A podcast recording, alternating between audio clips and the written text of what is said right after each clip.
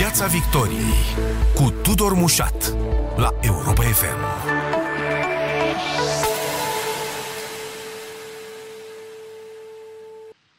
Bun găsit tuturor pe frecvențele radio, pe site-ul europafm.ro și pe Facebook. Invitatul acestei ediții este ministrul Cercetării, Inovării și Digitalizării, Ciprian Teleman. Bun venit în Piața Victoriei, domnule ministru. Bun găsit și mulțumesc pentru invitație. O discuție despre ce înseamnă digitalizarea României, ce înseamnă cercetarea României în aceste vremuri în care tot auzim câtă nevoie este de ea. Dar mai întâi, pentru că e ziua în care bugetul se duce în Parlament, dați-mi voie să vă întreb, pentru că a fost frisonul ăsta printre ministere legat de bani. Ministerul dumneavoastră e mulțumit cu ce primește? Nu e nici mulțumit, nici nemulțumit. E un buget pe care îl înțelegem, pentru că e oarecum condiționat de un deficit bugetar care trebuie controlat, având în vedere că România va trece prin două evaluări de rating și un buget e așa cum e, e neutru, depinde cum va fi utilizat. Există în cazul dumneavoastră, mă rog, această speranță că e o mare componentă digitală pe toate proiectele care se subsumează PNRR-ului, Planul Național de Redresare și Reziliență, și cumva fără acest 20% componentă digitală din orice proiect, înțeleg că lucrurile nu se mișcă, nu? S-ar mișca greu pentru că, cum spuneam, sunt două scale, una relativă și una absolută.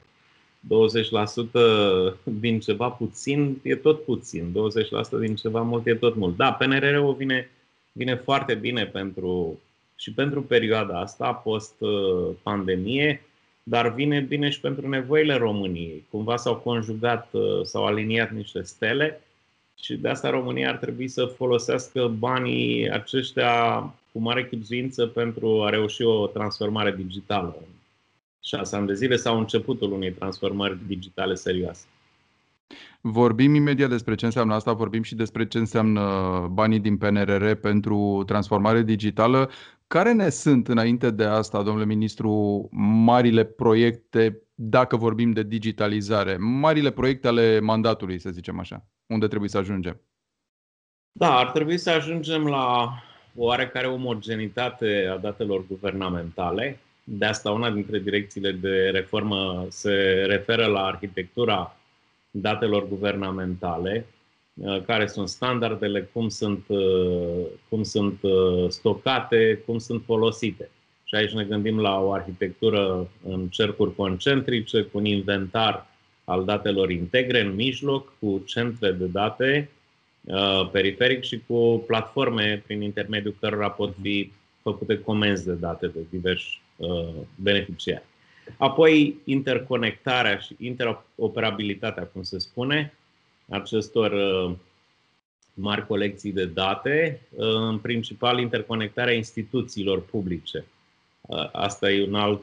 Ce vede cineva, trebuie să vadă și restul lumii la fel, nu? Asta e ideea. Absolut, absolut. Odată introduse datele unui cetățean, să spunem, ele trebuie să rămână în spațiu digital, guvernamental, și să nu mai fie necesară reintroducerea lor. Asta și când zicem date, nu ne referim la datele de identitate, ne referim la tot ceea ce privește... Da, la portofoliul acelui cetățean. Fișa fiscală a cuiva, cazierul judiciar, toate datele pe care le cerem la diverse instituții. Odată fiind identificat un cetățean în spațiu digital, datele lui ar trebui să fie accesibile, inclusiv cele de sănătate și mai departe. Cum arată în momentul ăsta spațiul digital guvernamental? Păi, cel mai bun marker este impresia pe care o au utilizatorii despre spațiul digital. Eu nu am auzit atât de des păreri bune despre cum funcționează aplicațiile și cred că ar trebui să privim lucrul ăsta așa cum îl privește mediul privat. Mediul privat e totdeauna interesat care este feedback-ul utilizatorilor, pentru că e cea mai corectă sursă de ce ai de făcut, da? o plângere a unui utilizator e un cadou pe care tu, ca beneficiar, îl primești, ca antreprenor îl primești. Așa ar trebui să privească și statul felul în care își construiește aplicațiile și calitatea serviciilor pe care le dă. Deci nu putem spune că excelăm. Ori dimpotrivă, statul în momentul ăsta face invers, încearcă să îl facă pe cetățean să încapă în parametrii pe care i-are el în momentul ăsta, nu? Da, am o căsuță atâta, îl înghesui pe cetățean acolo, chit că vrea sau nu vrea. Da, asta o vom schimba. Deci o schimbare de paradigmă, și anume, eu am intenția să introduc ca o obligație în caietele de sarcini, ca o aplicație înainte de a fi scrisă și implementată, să treacă printr-o etapă de testare obligatorie cu viitorii beneficiari. Și atunci o să știm că poate fi folosită cu ușurință sau nu poate fi folosită cu ușurință. Dar asta ar trebui să fie obligatoriu. Adică în felul în care vedem relația cu cetățenii trebuie întoarsă 180 de grade față de cum e acum. Există, domnule ministru, un inventar al sistemelor informatice? Aveți o bază de la care să plecați în această transformare digitală? Sau nu știe nimeni în momentul ăsta cu exactitate? Există. Institutul Național de Statistică are un inventar. Nu știu cât de la zi e, dar există o bază de plecare și practic de acolo o să plecăm, dar întâi de toate trebuie să definim standardele. Adică ce e de păstrat, ce e de convertit și apoi mai departe să creăm acest nucleu de date integre. Pentru că se mai vorbește de rezistență. Am văzut aseară pe un post de televiziune o discuție despre rezistența aparatului public în față de digitalizare. Și nu e că și-ar pierde posturile neapărat, ci pentru că unele date nu sunt de bună calitate și atunci scoaterea lor către exterior ar putea genera probleme statului. Da? Ar putea să se întoarcă cu o sumedenie de petiții și procese. Și atunci trebuie să vedem ce e bun păstrăm și ce nu va trebui să generăm, să producem acele date, să le colectăm. Bun, vorbim de infrastructură, vorbim de această interoperabilitate, mai vorbim și de identitatea digitală și asta probabil că e un concept care ne lămurește pe mulți în momentul ăsta. Ce înseamnă identitatea digitală a unei persoane în România? Ca să nu înțelegem că e vorba nici de chip introdus în măsea, nici de, eu știu ce, un singur document pe care îl avem la purtător. Ce înseamnă mai exact? Să poți fi recunoscut ca cetățean digital, adică credențialele tale, datele tale, să poată fi recunoscute de către administrație. Ceea ce spuneam mai devreme, în orice punct de contact cu administrația, pe baza unui instrument de autentificare, care poate fi o carte de identitate, să-ți se recunoască identitatea. Așa cum vedem, de exemplu, la frontieră, pașapoartele biometrice sau așa, conțin o parte din tehnologia asta. Însă putem face chiar mai mult din punctul ăsta de vedere. Un act de identitate digital ar putea să conțină și o semnătură electronică și atunci să poată fi folosit pentru autentificarea unor documente. Ar putea să conțină și informațiile mele fiscale, de exemplu, dacă am datoriile plătite la zi, dacă am, nu știu, proprietăți în posesie pentru care plătesc impozit sau lucruri de genul ăsta cu care suntem obișnuiți la administrațiile sau la direcțiile fiscale. Ar putea fi cheia de acces către acele informații. Aha, deci nu chiar un fel de portofel universal. Ele vor fi stocate într-un, hai să-i spunem, cloud guvernamental.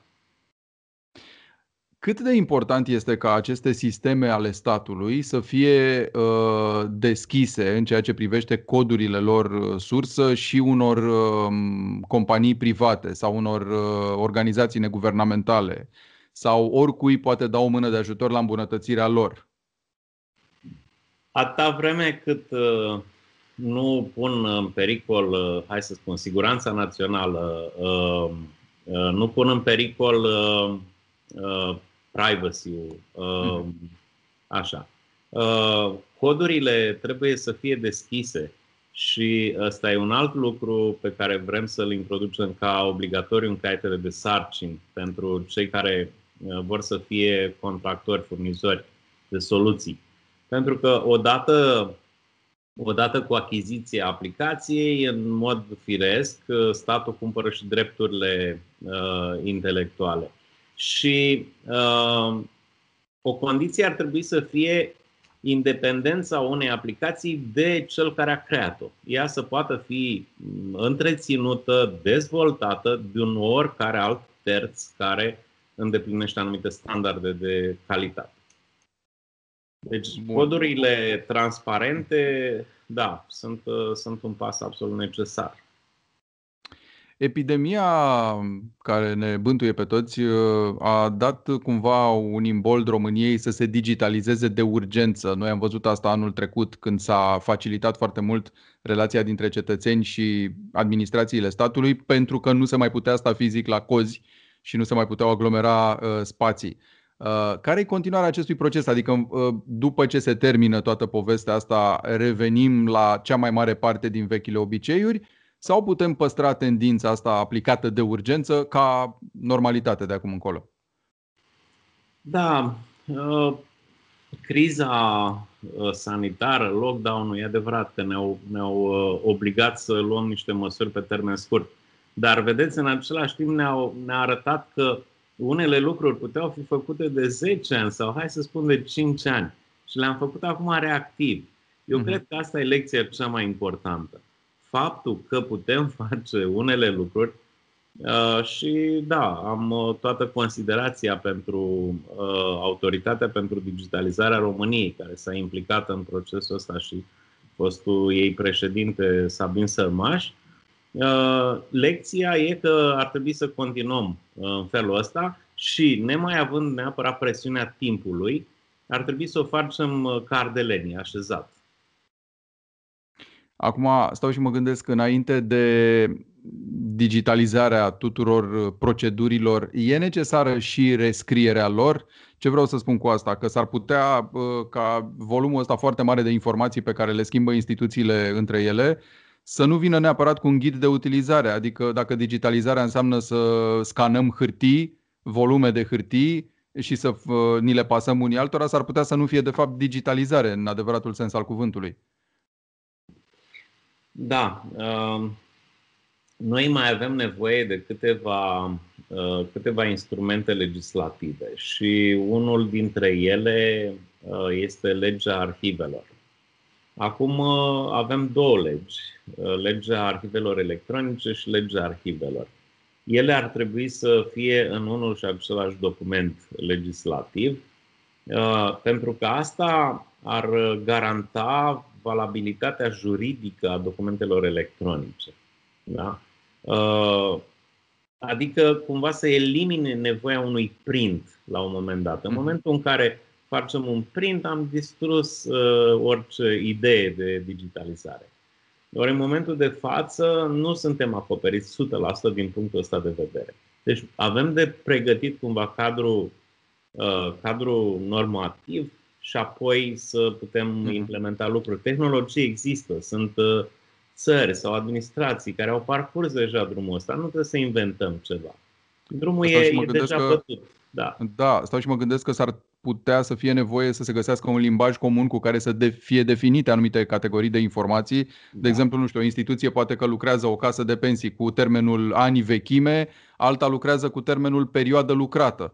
Da. E clar că un sistem digital va găsi două lucruri distincte dacă nu are o cheie care să le armonizeze și să însemne același lucru. Da, dar ăsta e cel mai mic impediment da, în calea digitalizării.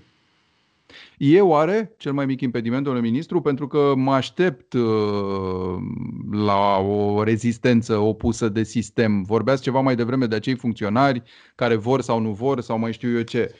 Mă uit la sporul pentru lucrat cu calculatorul. Am senzația că există această rezistență a sistemului și dorința lui de a se prevala de complexitatea muncii, fie ca să ceară bani, fie ca să-și justifice existența.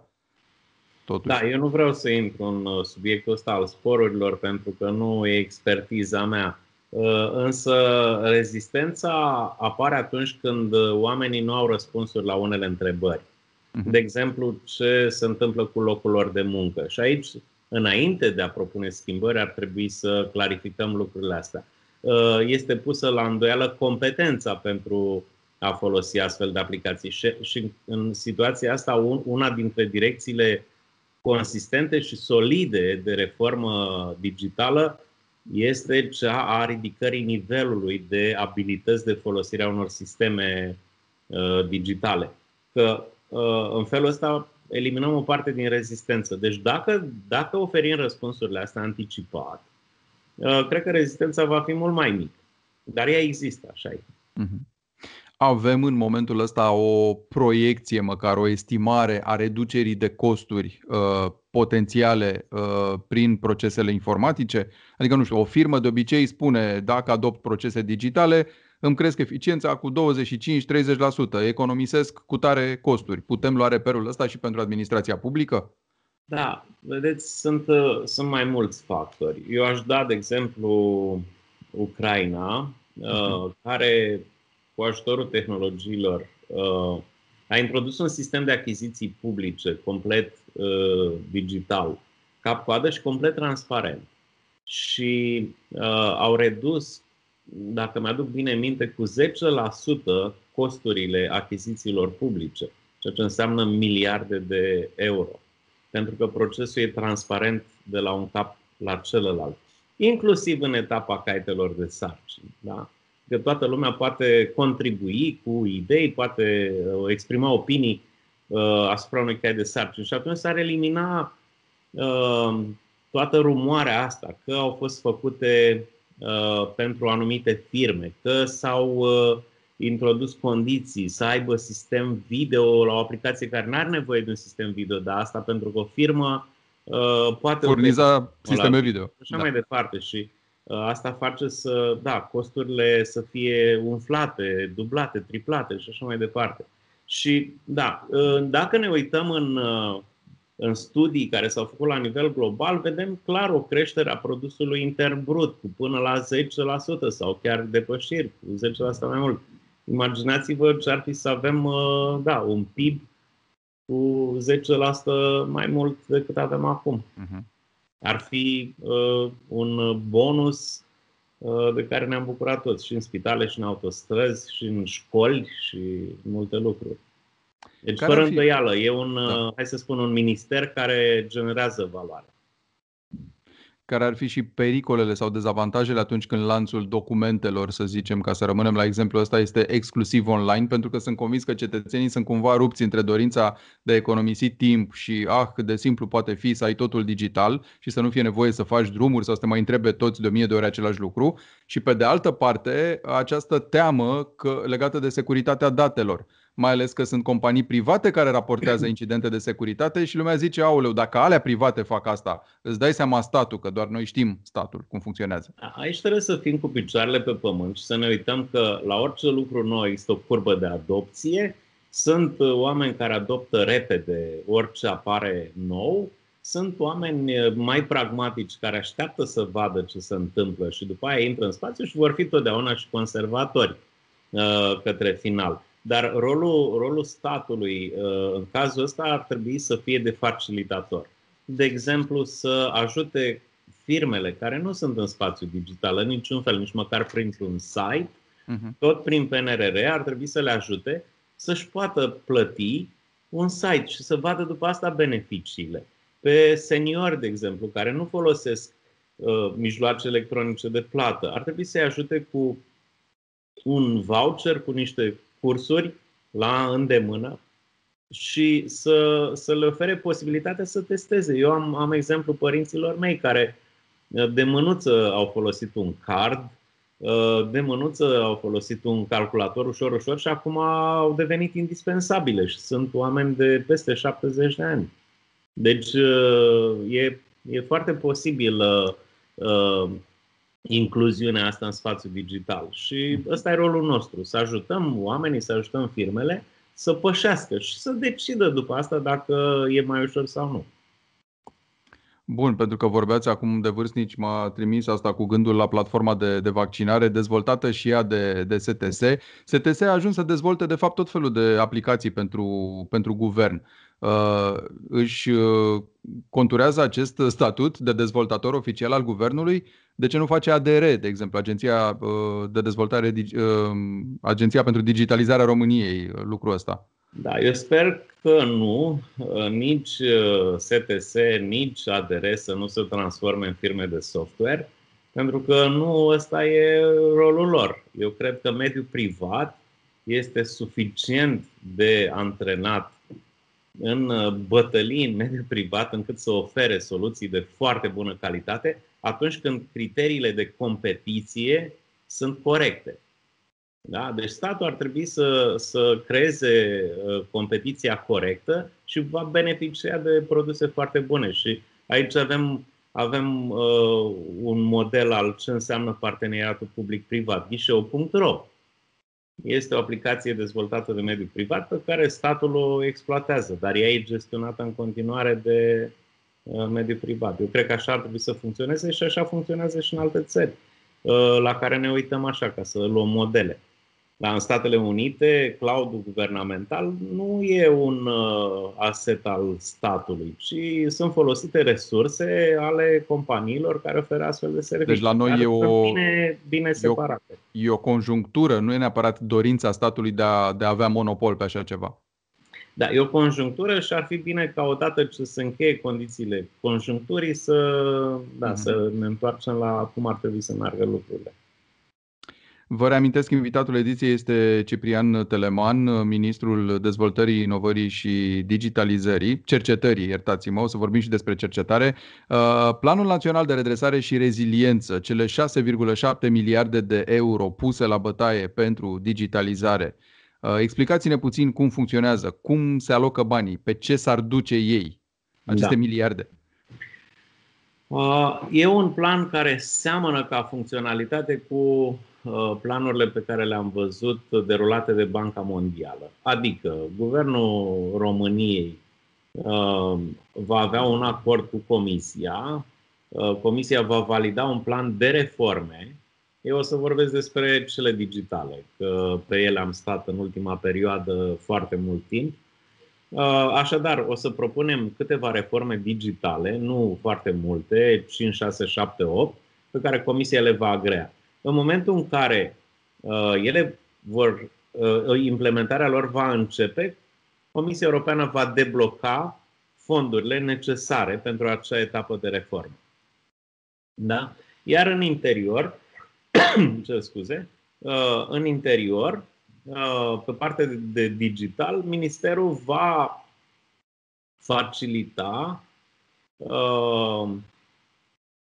interacțiunea dintre instituțiile de stat care au făcut propuneri pe acele direcții de reformă. Și o să le enumăr foarte repede. Prima am spus-o, arhitectura de date. A doua este interoperabilitatea, cele autostrăzi de date. A treia este inventarul, meniul, dacă vreți, de aplicații guvernamentale de care noi trebuie să beneficiem. A patra este Smart City, Smart Village, anume utilizarea tehnologiilor pentru a ne face viața mai bună acolo unde locuim, Smart Grid, Smart Traffic, Smart Parcare, Smart Colectare, etc.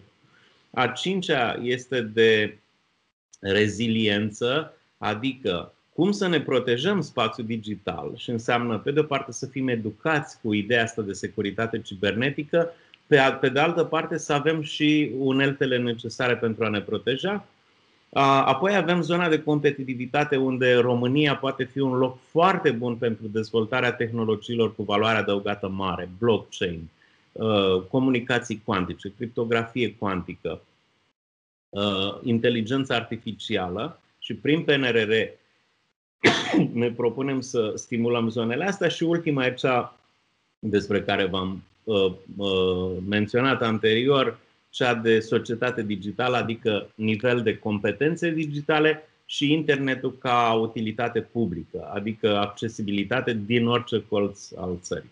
Deci în funcție de cine dezvoltă aceste proiecte, că e Ministerul Educației, al Sănătății, al Mediului, al Transporturilor sau că sunt autorități locale, Ele trebuie să încadreze în liniile astea de reformă. Și ministerul dumneavoastră se înțeapă la discuție și zice, te ajut eu să faci asta. Nu prin... mai, am fost centralizatorul tuturor inițiativelor, am făcut un screening în tot spațiul guvernamental al tuturor propunerilor. Acum avem o imagine clară, vedem unde mai trebuie încurajată o zonă, de exemplu pe reziliență, pe cyber security.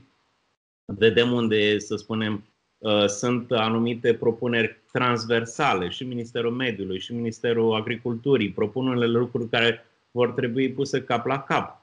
Să nu facem două lucruri când trebuie să facem... Cine manipulează banii, ca să zic așa, domnule ministru? Cine gestionează banii? Ministerul, ministerul sau autoritatea care are nevoie de acel proiect? Ministerul Investițiilor și Proiectelor Europene. NIPE. Și atunci aceste 6,7 miliarde de euro pentru digitalizare, de fapt, sunt, hai să zicem așa, supervizate de ministerul dumneavoastră, dacă înțeleg bine. Da, hai să spunem că noi am creat framework-ul ăsta de reforme, să ne asigurăm că e coerent, închegat și că, într-adevăr, ne ducem mai departe. Am primit aici încrederea Ministerului Investițiilor și astăzi, la ora un pic mai târziu, o să mai am o discuție de aliniere cu domnul ministru Ghinea.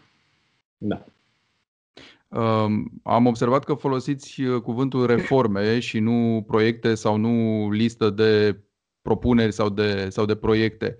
De fapt, înțeleg, listele le fac, sau mă rog, listele sunt niște rezultate, dacă vreți, mai degrabă ale acestor reforme care sunt niște direcții, nu, de dezvoltare pentru noi. Exact, da. Într-adevăr, sunt niște transformări. Da. Până acum avem un mozaic de aplicații făcute în momente diferite, cu roluri diferite, de care ne folosim așa, din administrație în administrație. Reformă înseamnă să le avem pe toate comunicând date între ele. Da. Deci, în sensul ăsta e PNRR-ul. Nu neapărat de a face un proiect micuț într-o instituție independentă. Da? Avem la București centrul cyber, sau o să-l avem, mai bine zis. Înțeleg că o parte din bugetul PNRR se duce și în securitate cibernetică. Cum va funcționa acest centru cyber cu care ne mândrim atâta că am obținut să-l implementăm aici la noi? Da, chiar e o reușită a echipei condusă de domnul ministru Nazare de la Gala București. El va fi o agenție, va avea rolul unei agenții europene de securitate cibernetică. Una dintre misiuni va fi gestionarea unor fonduri care să dezvolte această direcție de securitate cibernetică, după cum și directivele europene sunt de a deveni suverani din acest punct de vedere. Înseamnă gestionarea a aproximativ 4 miliarde de euro. Jumătate vor fi destinați unor centre naționale de securitate cibernetică.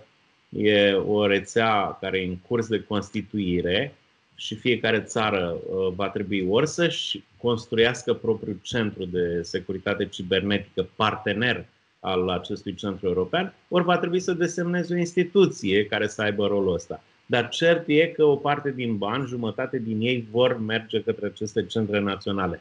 Cealaltă jumătate va fi pentru stimularea industriei, pentru stimularea acestei zone, facilitând, de exemplu, dezvoltarea unor hub-uri pe securitate cibernetică, facilitând ridicarea nivelului de cunoștințe pe securitate cibernetică, interacțiunea cu industria, supravegherea lanțului valoric, începând de la cercetare, trecând prin inovare și până la produse care pot fi utilizate. Deci cam ăsta o să fie rolul. Iar calendarul, probabil că formal, centrul va fi înființat la jumătatea acestui an, dar toate procedurile contractuale între România și Comisia Europeană probabil că se vor încheia spre finalul anului, urmând ca el să fie funcțional cu angajați la jumătatea anului viitor. Vă întrebam la începutul discuției noastre care sunt obiectivele pentru digitalizare. Întrebarea poate fi pusă și la cele legate de cercetare. Că cercetarea românească în ultimii, nu știu, poate chiar 20-30 de ani sună ceva așa foarte nebulos. Opinia generală e că noi nu mai avem cercetare, de fapt, că nu mai facem decât așa mărunțișuri. Nu e adevărat. Avem cercetare, atâta că, așa cum văd eu lucrurile, e într-un cerc vicios. Cumva, noi am pierdut un pic ritmul, adică l-am pierdut destul de bine cu cercetarea mondială și asta s-a întâmplat pentru că cercetarea nu a fost suficient finanțată, nu a mai obținut rezultate cu care să poată pretinde o finanțare mai consistentă și încetul cu încetul, exact ca măgarului Nastratin, la un moment dat o să moară înainte de a nu mai consuma niciun ban. Dacă ne uităm la cât investesc alte state în cercetare, media europeană fiind de 2%, 2,03%, iar la noi anul trecut a fost de 0,13%, e ceva după virgulă, da? Departe după virgulă. Va trebui o asumare politică pentru a crește această finanțare și în primul rând va trebui să o direcționăm către resursele umane, pentru că există o discontinuitate în momentul de față. Am pierdut mulți cercetători care găsesc condiții mai bune în alte locuri în lume, chiar și în Europa. Și nici Europa, nici alte țări puternice nu se sfiesc să le creeze condiții cercetătorilor buni. Așa că pentru a-i avea aici și pentru a repara felul în care stau lucrurile acum, va trebui să ne asumăm din toată sărăcia, să ne revitalizăm resursa umană. Altfel, pe partea de infrastructură, să știți că nu stăm chiar atât de rău. România s-a dotat destul de bine în ultimii ani. Avem aparatură comparabilă la un anumit nivel.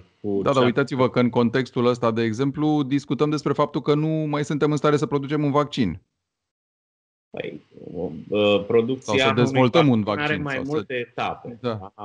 Începe de la cercetarea fundamentală, după care merge în zona aplicativă și după aia în transfer tehnologic și scalare.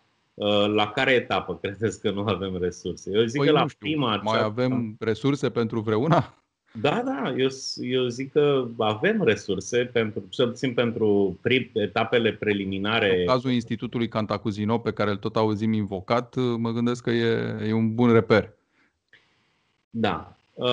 Eu cred că primele etape din aceste studii pot fi făcute în România foarte bine, așa cum sunt făcute în afară. Însă, pentru a ajunge la soluții de masă, clar, nu avem acum puterea asta. Da, întrebarea e, lăsăm piața liberă sau trebuie să se implice și statul? Sau trebuie să avem o cercetare, o sinergie oricum între cercetare și mediul economic, nu așa cum vedem în alte părți? Da, aici e rolul Ministerului. Păi, hai să ne gândim, dacă vedem cercetarea acum ca o persoană fără putere, fără vlagă și îi spunem descurcă-te tu, o să tărască în continuare, nu o să meargă. E clar că are nevoie de un sprijin pentru a se pune din nou pe picioare. Da, poate unul să spună, domnule, dar asta nu e politică liberală. Ok, nici nu mă interesează dacă e liberală sau nu. Cercetarea trebuie ajutată să-și refacă resursele umane, să înceapă să devină relevantă, mai relevantă decât e acum în cadrul științific internațional și după asta o să putem să ne mândrim din nou. Deci avem cercetători foarte buni care pot transfera din cunoștințele lor unei alte generații. Avem infrastructură în care s-a investit, mai trebuie și făcută legătura asta cu industria, cuplarea asta între cercetare, tehnică aplicativă fundamentală și economie. Și aici e rolul Ministerului și în noua organigramă a Ministerului avem o structură care se va ocupa exact de lucrul ăsta. Domnule ministru, mulțumesc foarte mult pentru discuție. Și eu vă mulțumesc. Piața Victoriei cu Tudor Mușat la Europa FM.